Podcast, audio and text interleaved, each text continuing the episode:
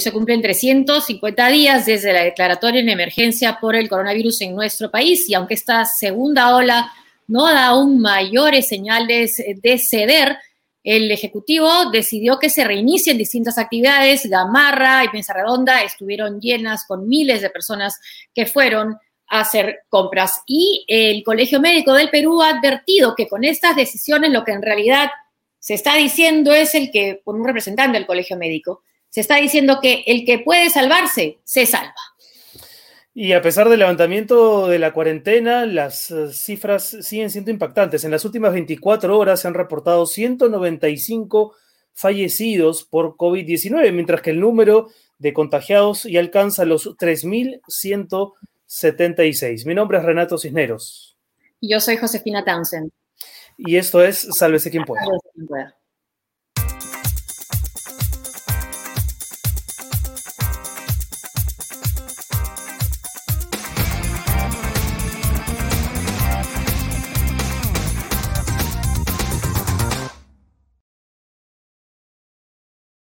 Muy bien, ¿qué tal Josefina? ¿Cómo estás? Hola Renato, ¿qué tal? ¿Cómo están ustedes? Gracias por acompañarnos.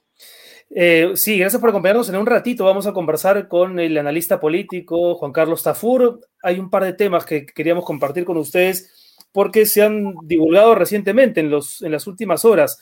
Uno tiene que ver, José, con esta conferencia que dieron algunos eh, representantes del Ejecutivo, puntualmente el ministro de la Producción, José Luis Chicoma, eh, despejando ¿no? la duda de si cabría la posibilidad de que los privados participen de la compra de las vacunas y ha sido bien tajante en señalar que por lo menos en este momento eh, esa no es una posibilidad. Sí, bueno, ya ha anunciado el reinicio de varias actividades y eh, aunque incluso el viceministro de Salud Pública dijo antes del levantamiento de la cuarentena que ellos no estaban a favor de levantar aún la cuarentena, por las cifras que aún veíamos, ¿no? Y lo que ayer ha causado polémica han sido las declaraciones del presidente eh, Sagasti, Silvio Vizcarra. Lo que no queremos es que el que tiene plata se vacune y el que no tiene plata no. Para algunos, viendo las redes, hoy amanecimos en La Habana, Cuba. Y no por el calor, sino porque tenemos, a partir de esas declaraciones, un presidente comunista socialista. Así es, ha despertado la, rabieta de un sector que no, que no ha entendido o no ha querido entender el trasfondo de las declaraciones del presidente Sagasti. Y lo otro eh, que quería comentar es que, bueno, sabíamos de vacunaciones indebidas aquí en España, también se habían reportado en distintas partes del mundo, en el barrio, ¿no? Ahí en la región, en Sudamérica también, pero no llegaban noticias desde Estados Unidos, por lo menos no con personajes tan notorios como el expresidente Trump. ¿Se vacunó Trump? ¿Se había vacunado antes de irse?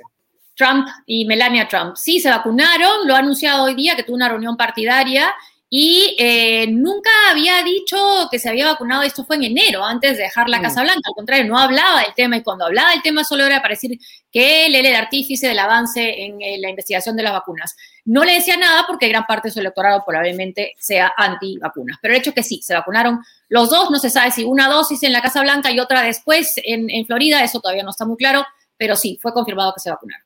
Vamos a hacerle entonces la primera pregunta a Juan Carlos. No sé si él nos puede ver. Si él se ha vacunado ya, espero que no. ¿Cómo está, Juan Carlos? Gracias por acompañarnos aquí en Sálvese quien pueda. No, ¿cómo está, Josefina? Josefina, Renato, encantado de estar en su programa.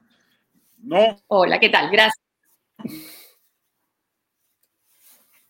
Uy, me parece que tenemos. No me he vacunado y estoy a era de, de mi tome, pienso saltar ninguna fase de la, vacunación.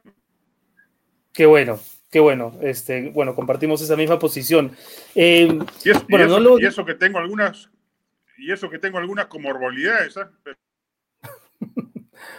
que, podría, que podría ponerte adelante en la prioridad, digamos.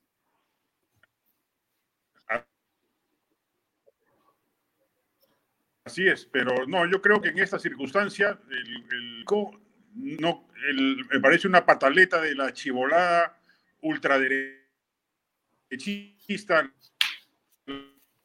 de que pretender que los privados entren a comprar vacunas y vacunarse a sí mismos de vacunación, donde los que tienen prioridad sean los primeros en vacunarse.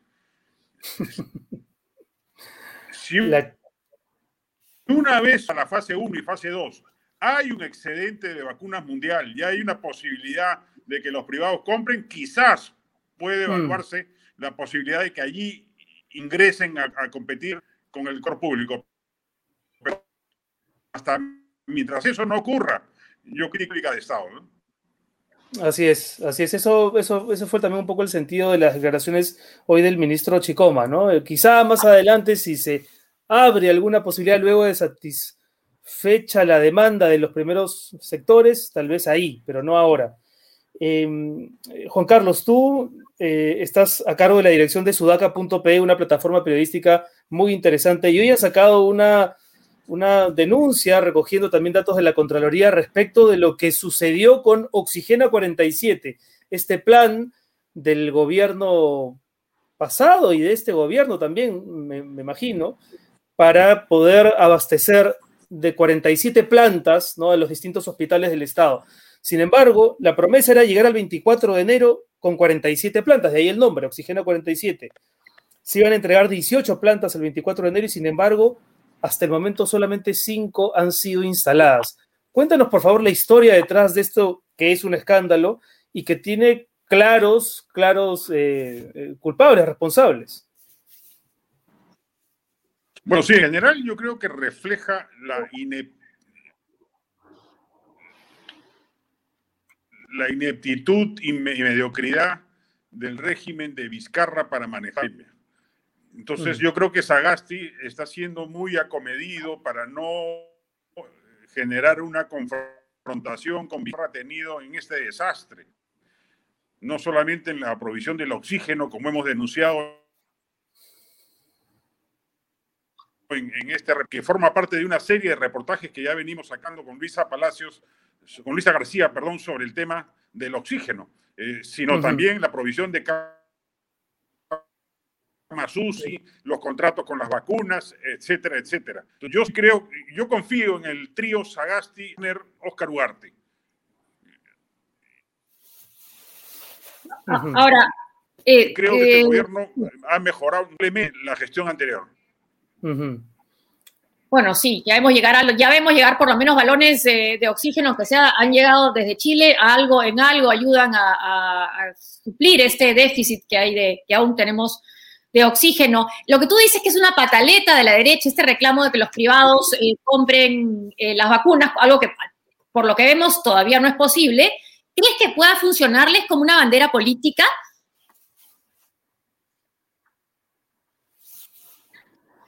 No, sí, de hecho yo creo que es un intento de golpear al, gobierno de Sagasti. Eh, al principio era porque creían que indirectamente golpeaba a Julio Guzmán, que era indirectamente era un competidor. Eh, viene de caída libre, tiene un tercio de la intención de voto de sus propios congresistas.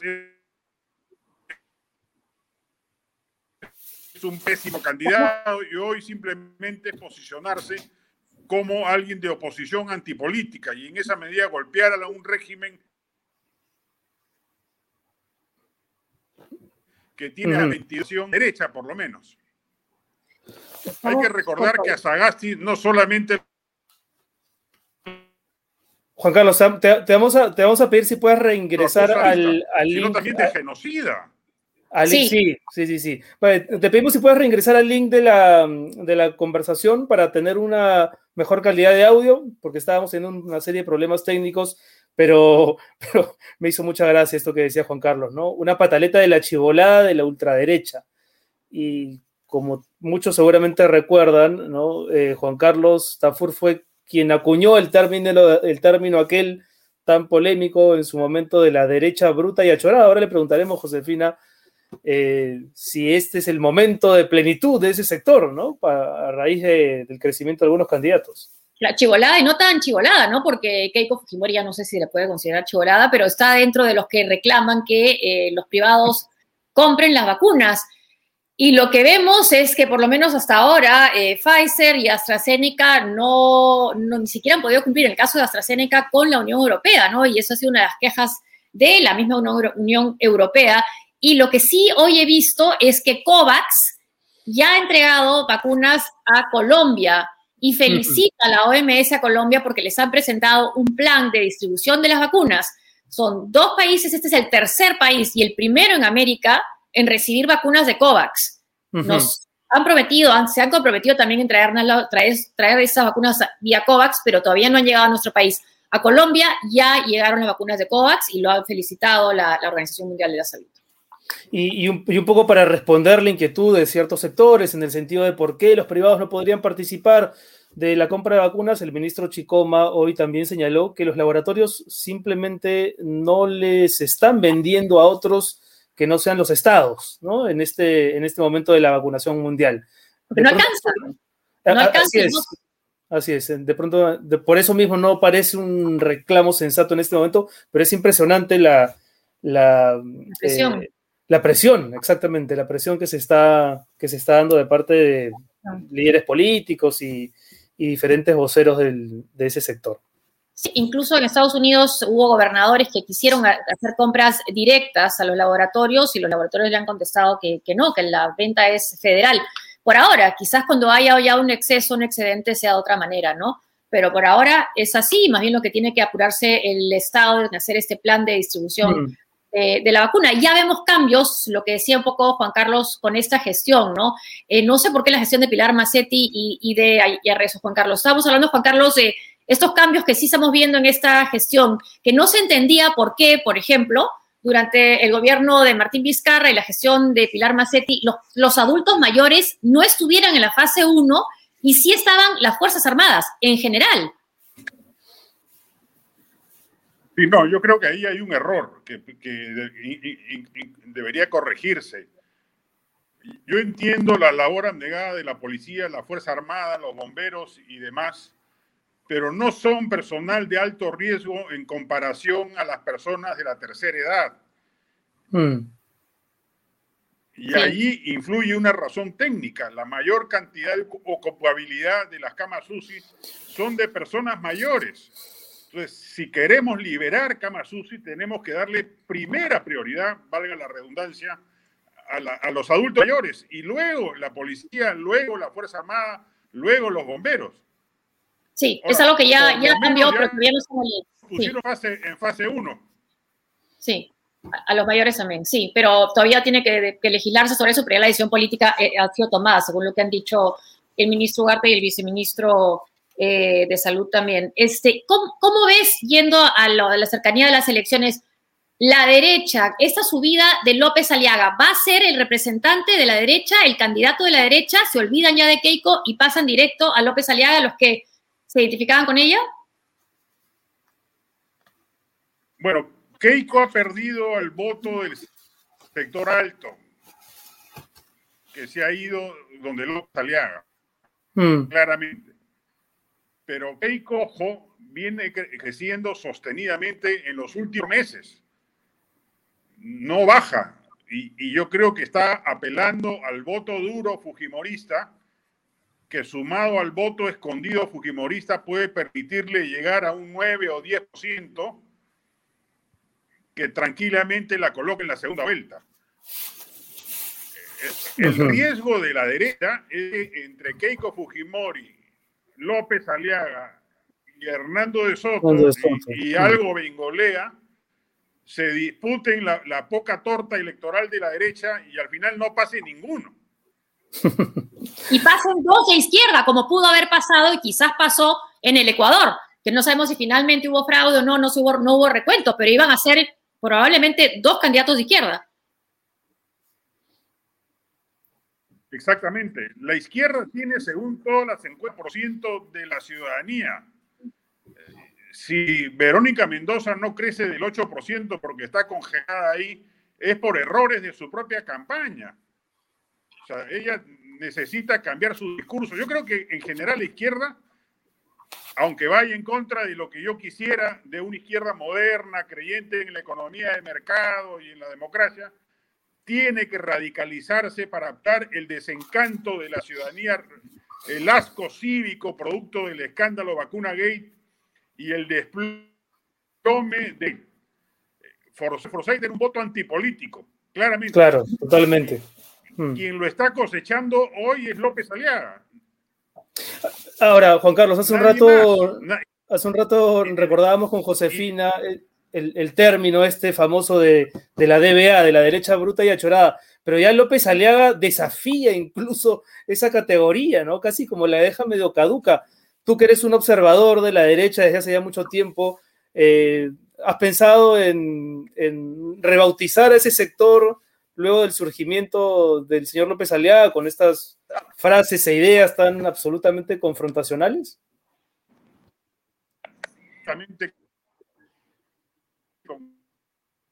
Término, eh, había, eh, para, la derecha bruta de Chorá es derecha mercantilista en lo económico, autoritaria en lo político y conservadora en lo moral. Entonces, había algunos rasgos que, que, Fujimori tenía, había otros rasgos que otros sectores también tenían. López Aliaga es el resumen, el sumum de la DBA. Yo espero que no siga creciendo. Creciendo. Subiendo. Yo le jueguen a haber subido tan precoz, ¿no? Yo creo que no, le va a, no le va a bastar el apoyo de Erasmo Wong. Claro, claro, sí, que es. ¿Solo, que, ¿solo de Erasmo Wong? ¿Solo de Erasmo Wong o crees que otros medios también? No, yo creo que otros medios todavía no se la están jugando a, a favor de López Aliaga. Eh, yo creo que está dividida el apoyo mediático entre López Aliaga, Keiko Fujimori, eh, el, propio Guzmán, etcétera, mm. digamos, pero eh, claramente López Aliaga tiene a Willas a su favor y, y, le da cobertura especial todo el tiempo. Yo creo que Erasmo Bon abandonó a De Soto y, y se ha plegado a López Aliaga. Ahora, Juan Carlos, hace un rato hablabas. De Soto, yo pensé que iba a ser el candidato disruptivo liberal. Sí, no lo ha sido, pues. No, no, lo está, o no lo está haciendo y, le queda muy poco tiempo. Dormido. Sí. Pero, sí, Renato, tú. Sí, no, no, hace un rato estabas hablando de Verónica Mendoza. Y claro, eso da pie a hablar del escano, porque se disputan un poco el mismo territorio, ¿no? En el sur. Y, y, y justo ahora, revisando algunas entrevistas tuyas, en diciembre, ojo, en diciembre, tú ya decías, ojo con Lescano. Y eso creo que no lo, no lo podría haber visto ni Jaime, así este, en su momento más inspirado. Eh, ¿qué, te, ¿Qué te hacía pensar en diciembre y ahora seguramente con más razón que Lescano era, y, y, lo está probando, una ficha a considerar, que está prácticamente en primer puesto, ¿no? Bueno, ya en primer puesto. Yo creo que lo que ocurre es que a veces los no nos fijamos en el detalle de las encuestas. Eh, yo aprendí mucho de lo que pasó con el FREPAP en la elección anterior. Sí, nadie lo vio. Que si uno hubiese leído las encuestas con, con atención, sí se hubiese dado cuenta, que se ¿no? venía, hmm. de uno a dos. En el caso del escano, a mí me llamó poderosamente la atención en la encuesta de diciembre, que tenía por ciento de intención de voto en el sur por encima de Verónica Mendoza. Y ya desde hace tiempo en el Pelismente la provincia pesa políticamente más que Lima. Hmm, hmm. Y yo creo que yo, en base a eso, intuí que el escano venía en, en una trepada considerable, como finalmente se ha confirmado, ¿no? Y, lo, tú, tú, decías de la indignación por el vacuna gate, pero eso no parece haberse eh, traducido, por lo menos en esta última encuesta, en un rechazo a Vizcarra. Él, la lista al Congreso de, de, de, de su agrupación no está nada mal. O sea, la y pésimo, pero el Congreso no. Sí. Y eso Vizcarra. Sí, sí. Lamentablemente Vizcarra creo que va a entrar al, al Congreso. Ojalá lo inhabiliten y, y, no, pueda, no pueda participar. Pero sí hay un asco cívico generalizado la sí. gente va a votar de mal humor en esta elección. La gente, por sí, todas las razones que estamos sufriendo, la pandemia, la crisis económica, los escándalos morales, la crisis social. Entonces, un votante malhumorado busca opciones confrontacionales, radicales, y allí cosecha gente como López Aliaga, uh, ojo, Pedro Castillo, de Perú Libre, que tiene 2.4% de intención de, de, de libre. Eh, Verónica Mendoza claro. está eh, eh, aplastada entre el Johnny Lescano que le ha robado el, el, el, sur y el centro y Pedro Castillo que le está robando los sectores radicales. O sea, Tanto pues. en la izquierda como en la derecha todavía hay un proceso de canibalismo que no nos permite a estas alturas poder aventar un pronóstico de quienes pasan a la segunda vuelta, ¿no? Sí, pues la, elección pasada fue el FREPA precisamente el que capitalizó ese voto de descontento y esta elección parecía que iba a ser Forsyth, como bien dice, Forsyth no, no, no supo qué hacer con ese activo y ahora tal vez candidatos como Castillo puedan verse beneficiados por esa, eh, ese mal humor con el que muchos vamos a ir a votar. Em, Juan Carlos, yo no quería dejar de, tocar el tema que sacaron en Sudaca hoy, porque me parece que es un escándalo mayúsculo por qué la señora Elizabeth Chaguares, que fue la persona encargada de montar Oxígeno 47, representando a la UNI, eh, ha terminado revelándose como una, un absoluto fraude. No era ingeniera mecatrónica, no tenía los, los galones académicos como para llevar a cabo esa, ese proyecto y ya lo decíamos hace un rato, ¿no? Al 24 de enero, cuando tenían que haber entregado 18 de las 47 plantas de oxígeno, mientras el país se ahoga, han entregado solamente 5. Eh, ¿Cómo se explican ustedes esta historia? Que es en verdad alucinante. Sí, y, y lo que es más grave, a nosotros nos llegó esa información hace tres meses y, porque nosotros estuvimos investigando, Luisa García viene investigando el tema del oxígeno desde ese, desde ese tiempo, y, y, ya desde haber, eh, haberse acercado a la comunidad universitaria que está trabajando el tema, como la Universidad Católica, mm. nos advertían que en el contrato famoso con la UNI había algunos problemas raros y yo creo que ha terminado por demostrarse que allí, hasta en eso, Vizcarra metió mano, ¿no? La UNI es otra entidad que ha quedado achicharrada, no solamente la Cayetana Heredia, por este, por este tema. La, la, designación de una funcionaria vinculada a Vizcarra para manejar un problema logístico de, de equipamiento de plantas que hoy serían de inmensa utilidad, nos muestra claramente o resume, eh, eh, nos muestra en esencia la inmensa mediocridad administrativa de Vizcarra, ¿no? ¿Y, qué papel o qué rol jugó ahí el padre de la ex ministra de Economía, Tony Alba, eh, cuando se firma este convenio? Porque él, entiendo que tenía un cargo alto, ¿no? En la UNI en ese momento. Él era rector, ¿no? Claro, exacto, el rector, el rector de la UNI. Estamos todavía haciendo algunas líneas de investigación sobre el tema.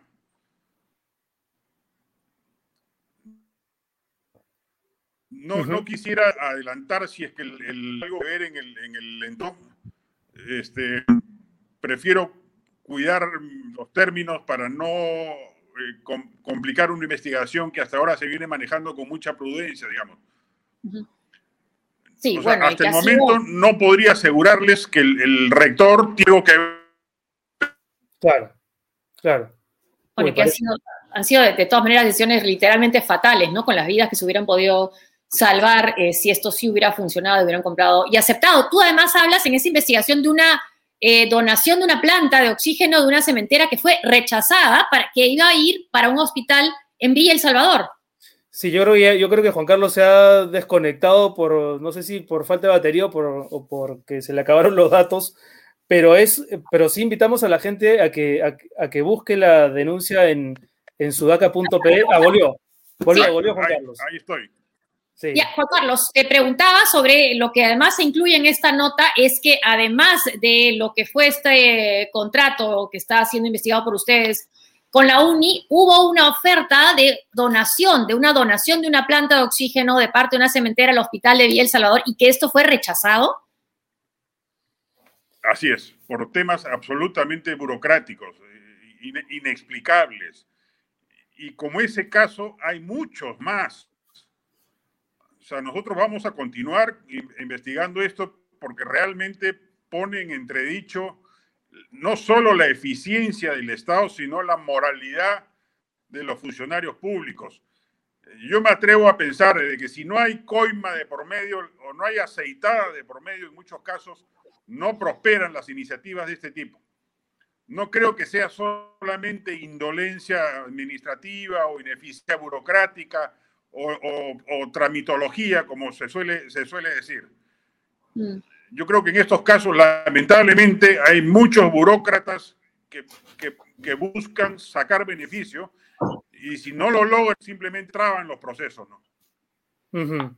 y, y, la forma en la que el gobierno de Vizcarra procede en el caso de la UNI y este y este proyecto de montar 47 plantas de oxígeno que al final nunca se montan, eh, te hace pensar que tal vez en el caso de Sinopharm con la Cayetano y también con la intervención del gobierno, pudo haber habido aceitada, como lo ha sugerido Hildebrand en su semanario, y como de alguna forma también lo insinúa eh, Salud con Lupa, otro portal periodístico muy interesante, que hoy saca información respecto de donaciones hechas al MINSA por parte de, de Sinopharm, la misma empresa, la misma farmacéutica que estaba negociando las vacunas, entregaba donaciones casi casi en simultáneo. Mira, yo sí lo sospecho. Yo tengo, yo tengo esa hipótesis de, trabajo. Y cualquier, conversa con, cualquier empresario exportador que trabaje con China y te dirá y te confirmará que el grado de corrupción que existe en las empresas estatales chinas es inmensa. Hmm. Inmenso. Y yo creo que Sinofar como empresa estatal no escapa a ese procedimiento. Ahora, es cuestión de seguir investigando, es cuestión de seguir rastreando. En algún momento se va a conocer eh, eh, eh, los manejos turbios que pudo haber tenido el gobierno de Vizcarra en ello y que yo espero que Sagasti haya podido corregir. hemos pecado de ingenuos muchas veces respecto de nuestros gobernantes, pero yo honestamente sí confío en Sagasti, sí, sí creo que está haciendo las cosas correctamente y, sin, corrupción de por medio, ¿no? Pero ni así, si es que sale bien, con una buena popularidad, parece que va a afectar para bien la candidatura de Julio Guzmán. Hasta ahora no parece. No, Guzmán yo creo que ya está muerto, ¿no? Mira, la, diferencia entre para, para su Bacresal tiene 1.3% y, y él tiene 2 algo, 3 algo, o sea, un tercio de la intención de voto de su propia bancada. Sí, la bancada está bien. el, incidente, el, incidente eh, incendiario en el que se vio involucrado, yo creo que fue una prueba de carácter, digamos, ¿no? Ahí, ahí no interesa temas conyugales, temas sentimentales, que es más, yo creo que en, el Perú lo hubiesen beneficiado antes que pecado.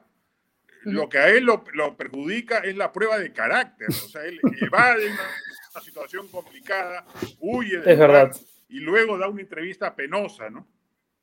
Es verdad, como, como un gesto como ese no puede anticipadamente anular una buena campaña, en el supuesto de que esta sea una buena campaña, que claramente no lo es. Eh, y, si, y si Guzmán está muerto, o su candidatura, Juan Carlos, la de Humala, la Humala ¿en qué, en qué, en qué estado está? Mira, yo cada vez escucho más gente que me dice que Humala no era tan malo como, como se pensaba. Y eso es lo que dijo Humala antes de irse. Sí, no me sorprendería un crecimiento de Humala. Ahora, es el candidato con mayor antivoto, ¿ah? más que Keiko Mori inclusive. más que Keiko, efectivamente. Tiene más que Keiko. Pero eh, el centro está vacío. El desplome de Forsyth y el desplome de Guzmán han dejado el centro abierto para cualquier candidatura de centro que, que ingrese por ahí. ¿Ese no es Johnny Lescano? ¿Que se quiere ubicar ahí? No, yo creo que, no, yo creo que Johnny Lescano le ha robado el populista a, a Verónica Mendoza, ¿no? ¿Tú crees? Porque ya, ya, ya se, por Verónica ejemplo. Mendoza ha, ha querido. Eh. Sí. No, lo que te quería comentar es que lo entrevistamos y, por ejemplo, en el tema del impuesto a la riqueza dijo, no, no, esto fue solo una sugerencia, este, lo hice cuando antes que la pandemia estuviera en la situación que estuvo, o sea, Por el tema de las AFP, ¿no? Por el tema de las AFP, pero... Sí, pero igual yo creo que Lescano es un candidato de centro izquierda, siempre lo ha sido, está posicionado como un anti-afrofujimorista, digamos, que es lo que, es lo que le da crédito. Eh, yo creo que el centro más bien está libre para que eh, algunos de los candidatos de perfil como Humala o, o el propio Guzmán de repente se recuperen y, crezcan ahí. Ahora, el, centro no, no, ahí no entra todos tampoco. O sea, para mí el error de Verónica Mendoza es haberle hecho caso a suyos como Carlos Monge, que le han dicho que vaya al centro y lo que a la izquierda más bien le conviene es radicalizarse. Radicalizarse, sí, pues es un momento, es un momento en el que la gente espera propuestas radicales, por, por muy impresionante que nos parezca a algunos, lo de López Alea responde un poco a eso, ¿no? Es una propuesta totalmente radical y está cosechando. Exacto, exacto. O sea, librarnos de lo políticamente correcto, ¿no? Parece. exacto. Que un neandertal tenga una candidatura frescosa. O sea, ahí no hay.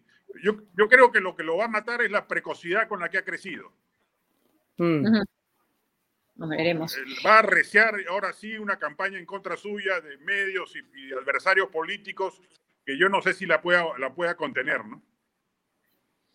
Ahora, si, si Lescano, si Johnny Lescano, dices tú desde centro izquierda, él, su bancada, ¿qué es? ¿De centro izquierda, de derecha? ¿qué, ¿Cómo la calificarías?